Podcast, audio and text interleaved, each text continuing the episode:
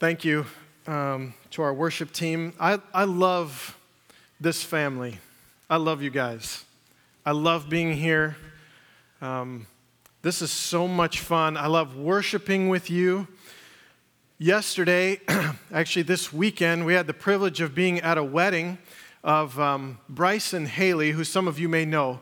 They attend here. They were married yesterday, off today on their honeymoon. It is such a privilege to witness the marriage of two people who are committed to the Lord, two people who really want their marriage to reflect the glory of God, and two families who have come together with that same intent.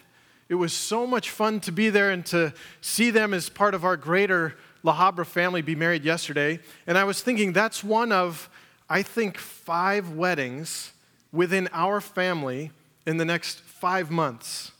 Not only that, there are five pending babies that I know of within our family this year, and many within the next few months. Our family is growing, our family is maturing, and as that happens, we get to enjoy that together. And just as I'm here this morning with you, I just want to say thank you. Thank you for being a part of our family. If you're just visiting with us, we just want to welcome you into our family. And thanks for being here. We're glad that you're here. And we hope that um, this becomes a home for you. We hope that you feel welcome here and that you're excited to come here on Sundays. We are in the middle of a, um, a series, a sermon series on the book of Acts. Before we get into our passage this morning, let me just remind you where we've been. Last week, Clint was sharing with us about the life of Saul and the conversion of Saul. Saul was a passionate persecutor of the church, really working hard to round up the Jesus followers, to arrest them, to make sure that they were punished. He had dedicated himself to that. And as he's on his way to Damascus with arrest warrants tucked into his coat pocket, or whatever he was wearing at the time, literally on his way to arrest the followers of Jesus, Jesus meets him on the road and introduces himself and says, Saul, what are you doing? Why are you persecuting me? Because God has a plan for Saul. He wants to use that passion, he wants to use that energy, he wants to use that dedication. He just wants to reorient it. He wants to reorient it toward the truth because Saul believed he was doing what God wanted him to do. He believed that he was defending the honor of God from those who were following Jesus. And Jesus said, Hold on a second. They're right. And so Paul has to, Saul has to reorient his life, later Paul. God intervenes in his life to reorient him toward truth. And Saul's immediate reaction is to go and tell everybody what he's learned about Jesus. And so the reaction from the Jewish leaders who have sent him out from Jerusalem is predictable. Are you kidding me? The guy that we just sent to round up the followers of Jesus, to arrest them, is now one of them? Are you kidding me? And then Saul says, Hey, I'm a Jesus follower now. And he comes to the disciples and he says, Hey guys, I want to hang out with you because now I know Jesus. And they're like, Are you kidding me? You came here to arrest us. You've thrown a bunch of us in prison. We've been beaten because of you, and now you want to be one of us? Are you kidding me? See, Saul, in proclaiming his newfound faith, comes under the attack of the Jewish leadership and they want to kill him. And he wants to join the disciples, but they're afraid that he wants to kill them. And then he goes and he preaches to the Greeks and they want to kill him. It's, it's a confusing time for everybody. They're having a little trouble getting this off the ground, but if you look, I'll read it for you, you don't have to look yet. At the end of the passage that Clint taught us through last week, chapter 9, 31 says this So the church throughout all Judea and Galilee and Samaria had peace and was being built up. And walking in the fear of the Lord and in the comfort of the Holy Spirit, it multiplied. How many times have we seen this through the book of Acts?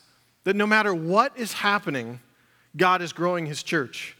Here's a group of people that it says are walking in the fear of the Lord. They have an appropriate view of God. And they're filled with the Spirit, and the Spirit of God is doing a work in them, and the Spirit of God is doing a work through them, and God is growing His family. God is growing His church. Well, we're going to pause for a moment in the story of Saul this morning as Luke, the author of Acts, is going to talk to us about Peter and what Peter is doing. now, you probably know about Peter. You've probably heard about this guy, but what's interesting is we've spent the last number of weeks talking about people like Stephen and talking about people like Philip, and we've made a big point of saying these guys are not apostles. And what we mean by that is these are not people who walked with God, with Jesus. I mean, these are not people who walked with Jesus. They're not people who saw his ministry firsthand. They were not with him and taught by him personally. They know of him, they're saved, they're serving him, but they didn't walk with him. Well, Peter's different. Peter is an apostle. Peter did walk with Jesus. Peter did witness his ministry firsthand. And Peter's become a pillar of the early church. In fact, Peter's the guy that gives the sermon at Pentecost. Peter's the outspoken apostle, the a pillar, maybe the pillar of the early church, at least in human terms, when we talk about people that make up the church. And so Luke this morning is going to highlight a few distinct things that happen in Peter's ministry, and he's going to start to talk to us about what Peter is doing while all of these other things are going on. So we're going to look in Acts chapter 9. Before we do that, would you pray with me before we open God's word? Lord, I just pray that as we open your word this morning, that you would speak to us through it, that we would hear clearly what you have to say, what you have to teach us. Lord, as the family of God, we want to know you and we want to hear from you. And so, would you make us attentive this morning to your word and help us to understand what it means to be the family of God and what it looks like to be the family of God? We pray this in the name of your Son. Amen. We're going to be in Acts chapter 9 this morning, but before we do that, I just want to I want to ask you a question. Have you ever experienced something that gets you so excited, like jump out of your seat excited, um, and then that's followed with something that's so disheartening that you don't know what to do with that excitement anymore. Something so awesome followed by something so not awesome that you're just not sure what to do. Um, if we could go back in our collective memory, way back, just travel back in your mind all the way back to last Sunday. And um, I just want to show you a brief video. Can we show this clip? Russell in the pocket. Russell for Kearse, and it's broken up again. And is it? But somehow, oh, did he wind up with a football? I think Butler hit it, and it fell right wow, back down to the ground. Unbelievable. That's so, exactly what happened, isn't right. it? Well, Kearse goes for it. It's still not on the ground. It's still not on the ground. It's still. Well, look at that. Oh my! Phenomenal. I can't believe he didn't get up and get in the end zone in time. And then Butler takes him out, so he breaks up the play. But at the end of the day, look at that. Does a juggling act. Has it to the five, first and goal, 33 yards. Unbelievable, right? That's unbelievable. How many of you saw that happen? Okay, most. Most. So, yeah, maybe one of the most amazing catches you'll ever see in the biggest game of the year in front of the largest audience ever, a worldwide massive audience. And unless you've been under a rock for the last week, you know what followed that was maybe the most unbelievable, most unlikely turnover maybe the most surprising interception in the history of football. And if you're a Seattle Seahawks fan, and I know we have a few here this morning, I've already apologized in advance to at least one of them, Carrie. if you're a Seattle Seahawks fan, you went from the highest high to the lowest low in like 34 seconds. And you're also thinking, well, thank you for bringing that up.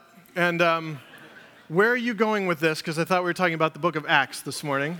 And we are. We are talking about the book of Acts. Today we're going to look at some unbelievable miracles. Unbelievable miracles that are performed in the name of Jesus through Peter that are just, they're mind boggling. And, but the thing is, the two people that we're going to see today, we're going to see Aeneas, who's been paralyzed, we're going to see him healed, walking around. We're going to see Tabitha, who dies, brought back to life, walking around. But guess what? Aeneas and Tabitha are both dead. Today, they're dead. So, what was the point of these amazing miracles? Because it was unbelievable. And then they still died, right? So, we spend all this time, and Luke spends all this time recording these miracles, and we spend all this time focusing on these miracles in Scripture. These people are healed or even brought back to life, and then they're dead again. What was the point of that? That's what we're going to look at this morning. So turn with me now, if you would, to Acts chapter 9. I know that's a long lead up.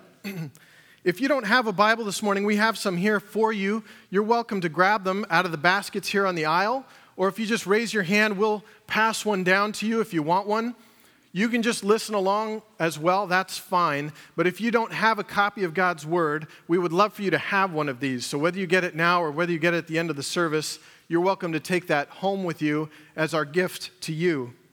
We're going to be in Acts chapter 9. We're going to pick up right where Clint left off last week. So we're going to start in verse 32. Acts chapter 9, verse 32 says this Now, as Peter went here and there among them all, he came down also to the saints who lived at Lydda. So Peter is traveling from village to village. He's sharing the gospel with people who don't know the gospel. And it says he comes to the saints. Who are the saints? Like a, a group of super special Christians? No. when it talks about the saints, it's just talking about the believers, the people who already believe. So, as much time as we spend talking about sharing the gospel with people who don't know it, Peter takes time out while he's doing that to go and be with the believers who are there, to encourage them, to be with them, to teach them. and it says in verse 33 there he found a man named Aeneas, bedridden for eight years, who was paralyzed. And Peter said to him, Aeneas, Jesus Christ heals you. Rise and make your bed. And immediately he rose. Think about this for a minute because we can read these enough that this becomes rote for us. Here's a man who has been laying there for eight years. That means there have to be a network of people, family or friends or both, who have been caring for Aeneas for eight years. They're among the believers in Lydda.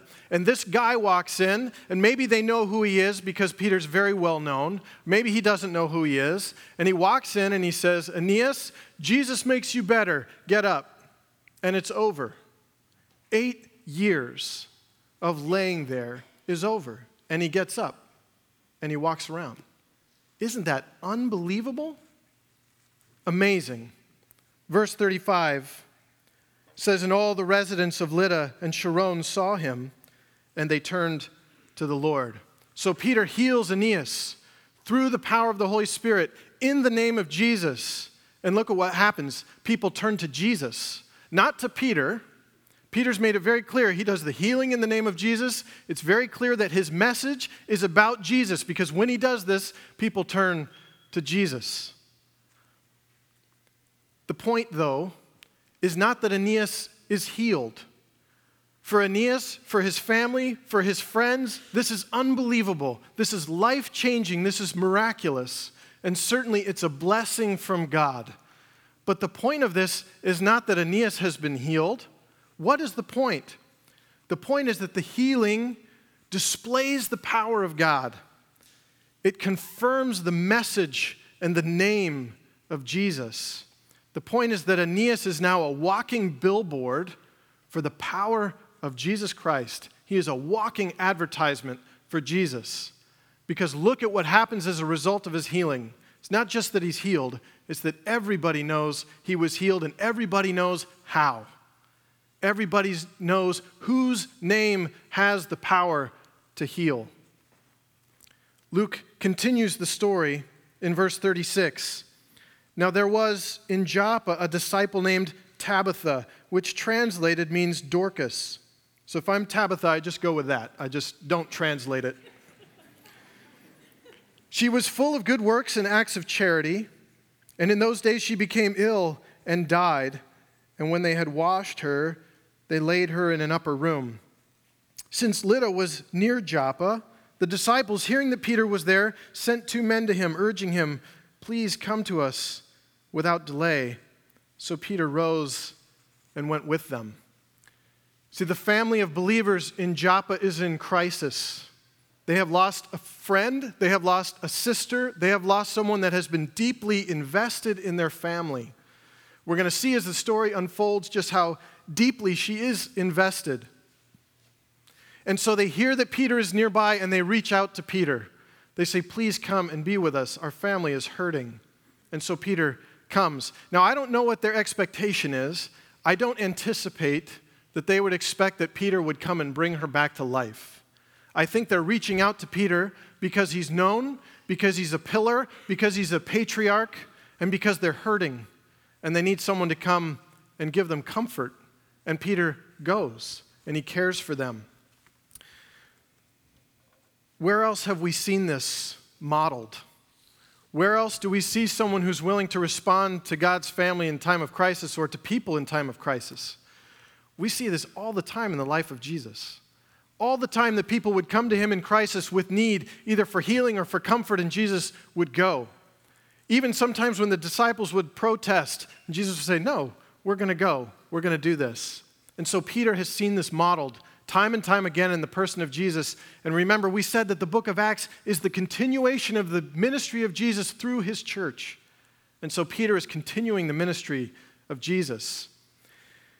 It continues, it says, and when, when he arrived, they took him to the upper room, and all the widows stood beside him, weeping and showing tunics and garments that Dorcas had made while she was with them. It seems that her ministry, at least in part, was a ministry to widows. And it also seems that Tabitha was so deeply invested in this community that she's not, they're not just sad that she's gone, they are distressed that she's gone. And when Peter comes, they're showing him all that she had done for them. Look what she made for us. Look how she cared for us. Look how she loved us. This is why we're hurting. This is why we're so sad. Verse 40 But Peter put them all outside, and he knelt down and prayed. And turning to the body, he said, Tabitha, arise. And she opened her eyes, and when she saw Peter, she sat up. And he gave her his hand and raised her up, and then calling the saints and widows, he presented her alive. Okay, even in Scripture, this is rare. We rarely see something like this happen. This is unbelievable. We run out of adjectives for this, but you can imagine if you're there, you can imagine the last time you've been at a memorial service, if something like this were to happen everyone would know about it. In fact, it'd be hard to talk about anything else for the rest of your life. But you might recall in the Gospel of Luke, in chapter 8, when Jesus heals a 12 year old girl, about the age of my oldest daughter. And she's sick, and Jesus is asked to come, and she dies before he can get there. And they say, Never mind, you don't need to come, she's already dead. He said, oh, I'll come anyway. And when he shows up, he brings her back to life. There are five people in the room when she's brought back to life. Two of them are her parents, one of them is Peter. Peter has seen this happen before, almost this exact thing. In fact, what's really amazing, the woman in Acts chapter 9, her name is Tabitha, the little girl is Talitha. The command to raise her back to life is almost exactly the same as the one that Jesus gives. Change one letter, and it's just what Jesus did. He's seen this before. And Peter's not looking for an audience. Remember, he's so careful to give credit where credit is due. People are not turning to Peter. He's not displaying the power of Peter, he's displaying the power of God. And so he excuses everyone from the room. Don't need an audience. He humbles himself before God, says he gets down on his knees, he prays to God, and then he tells her, Tabitha, arise. And she opens her eyes. It's this very kind of deliberate explanation by Luke. She opens her eyes. She sees Peter, probably thinking, This is strange. She sits up. He gives her his hand. He helps her up to her feet. And then he brings everybody in. Wow. Just think about it for a minute. what has been done here. Verse 42 says this exactly as we would expect, and it became known throughout all Joppa. Yeah, no kidding. And many believed in the Lord, and Peter stayed in Joppa for many days with Simon. Look at the result of the healing of Tabitha. Many come to faith in Jesus Christ. That's the point. As Peter cares for the family of God, people are drawn in to the family of God. As God heals and as God restores, people outside of God's family are forced to ask themselves, what is going on in there? Who has the power to raise a man who's been paralyzed for eight years and make him walk again? Who has the power over death itself to raise a woman back to life? And knowing Peter, who's not exactly shy, he's going to be quick and loud to proclaim who has the power to do this. I'll tell you who has the power to do it Jesus, the Son of God, the Messiah, who has come to save. That's Peter's message. And as we have seen over and over again through the book of Acts, ordinary people equipped with this irresistible message doing extraordinary things through the power of the Holy Spirit. We see Peter go from village to village telling people the good news about Jesus, about who he is, about why he came, about how he died, about how he came back to life, how he demonstrated power over sin and death. And then we see him coming to care for the believers, performing miracles in the name of Jesus, caring for the family of God. And we see God continue to validate the ministry that's being done in the name of his Son. That's what we're seeing unfold in the book of Acts. It's possible that through nine chapters of Acts, we're starting to get a little desensitized to the miraculous work that God is doing. It is possible that it's starting to escape our notice just how unbelievable this is, what God has been doing in and around the early church. But what was the question that we asked at the beginning? What is the point of doing this? Why does God do this, especially to believers? I have to think if I'm Tabitha, I'm actually a little bummed. Because if you're a believer and you're dying, you're like, great, I'm going to be with Jesus. And all this will be behind me, and I'm going to be with the Lord. And in Tabitha's case, God says, nope, I want to display my power in you, and I've got a little more work for you to do before you go. It's like, oh, man, I'm ready. We sing a song like we just sang before I came up here, and it's like, I'm ready. Come, Jesus. I'm ready to go. I want to be with you. Let's get out of here, right? I mean, I love you guys. I love my family, but I'm ready to be with the Lord. Why does he do this? And what was the point? The point is to put on display the awesome power of God. The point is to validate the name of Jesus. Jesus, the one who offers salvation, the one that wants to display his power to draw those people in who are not a part of God's family. That's the point. The people would be drawn in. The people would say, What is going on? And can I be a part of it? And the answer is yes, you can. Many of us, probably most of us, already know this. We already understand that God has the power to heal. We already understand that God has the power to do the miraculous. Some of you in this room have probably seen it and can testify to that. It's a good reminder to us of his ability to overcome sin, and it's a good reminder to us of his ability to overcome death because even as believers, we can get trapped in sin, we can get overwhelmed by sin, and we can feel powerless to fight against it. This is a good reminder for us. God has the power to overcome that. That power is available to you as a follower of Jesus Christ. Who's going to come alongside of these families that are having babies maybe for the first time, many for the first time? Who's going to help them? Who will care for them? I think about these parents dedicating their homes to love Jesus and display that for their kids. Who's going to pray for them? The family of God. We are to do that as the family of God. The family of God cares because, the second thing, because the family of God hurts.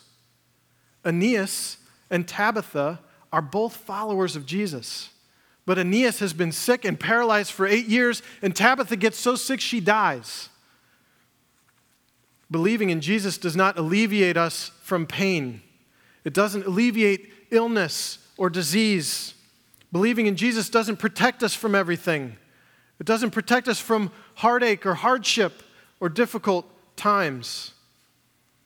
In many cases, a life that's devoted to Jesus is actually harder and brings more discomfort and more pain than one that isn't. God has the power to heal. God has the power to remove discomfort. He has the power to remove illness and disease, but He's under no obligation to do it. And for us as the family of God, we have to understand that sometimes we are going to hurt. And that is a reminder to us that we live in a broken world that is distorted by sin.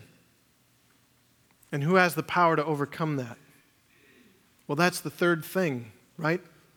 The family of God cares because the family of God hurts. But the difference for those that follow Jesus is that the family of God hopes. There is hope within the family of God that is not available anywhere else. Our hope is not for healing like Aeneas. Our hope is not even to get a second chance at life like Tabitha. Our hope is in something far better. Our hope is for something far greater than any of those things. Because our hope is in God. Our hope is placed in the truth that He has the power to overcome our sin, to overcome even death itself, and invite us into eternal relationship with Him. Peter has written on this exact topic in the book of 1 Peter, chapter 1, probably one of my favorite, favorite books in the Bible. Would you just listen as I read this? If you need to close your eyes, that's fine. Listen as I read this from the mouth of Peter as he writes. All praise to God, the Father of our Lord Jesus Christ. It is by his great mercy that we have been born again, because God raised Jesus Christ from the dead. Now we live with great expectation. Peter says, We live with great hope. And we have a priceless inheritance, an inheritance that is kept in heaven for you, pure and undefiled, beyond the reach of change and decay and through your faith, God is protecting you by his power until you receive this salvation, which is ready to be revealed on the last day for all to see. The very power of God, the same power that raised Jesus from the dead, is protecting you until the day of salvation. That's what Peter's saying. So he says, So be truly glad. There is wonderful joy ahead, even though you must endure many trials for a little while heartache and pain and illness and death. These trials will show that your faith is genuine. It's being tested as fire tests and purifies gold, though your faith is far more precious than just gold. So when your faith remains strong through many trials, it will bring you much praise and glory and honor on the day when Jesus Christ is revealed to the whole world. You love him even though you've never seen him. Though you do not see him now, you trust him and you rejoice with a glorious, inexpressible joy. The reward for trusting him will be the salvation of your souls.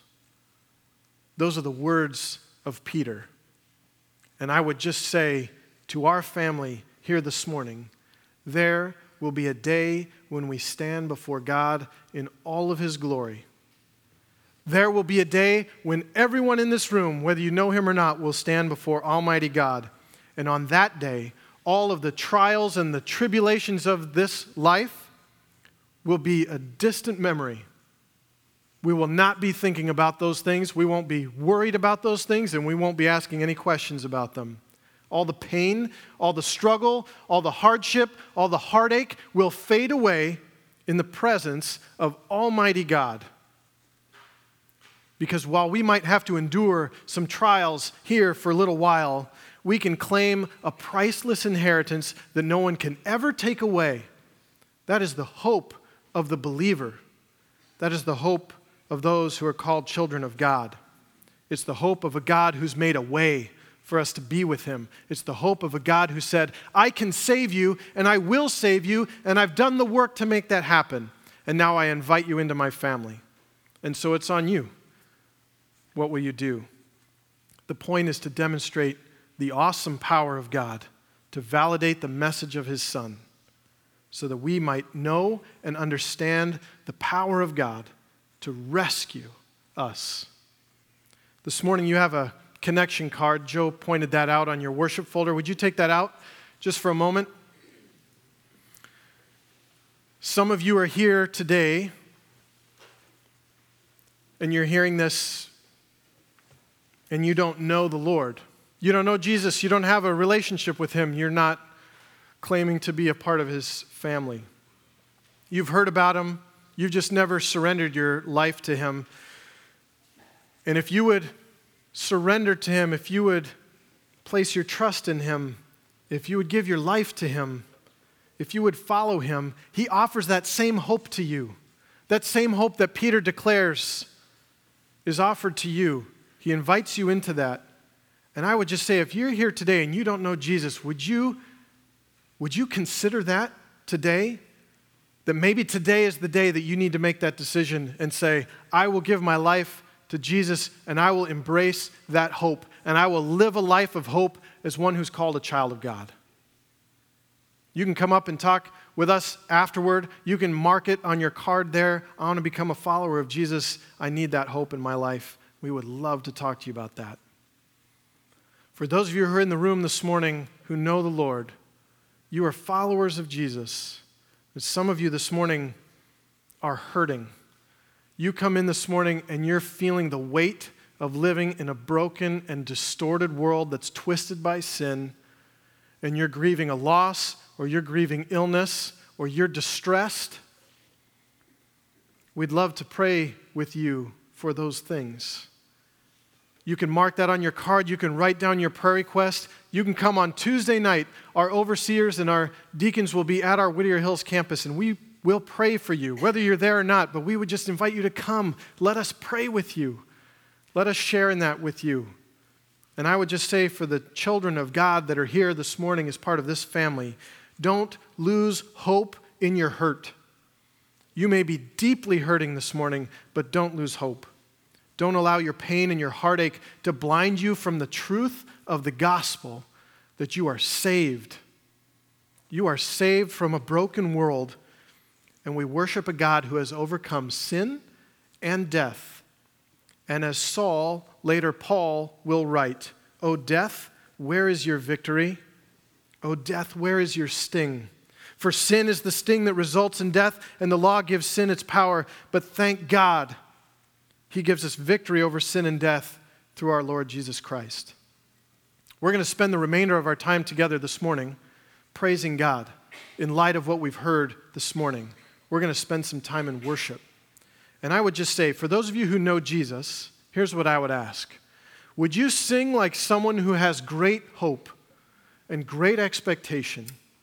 And would you sing to the one who gives you that hope?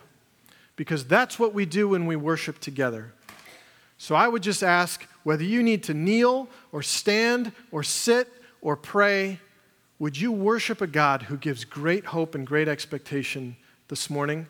Because I think he deserves that from us. Amen? Let's worship.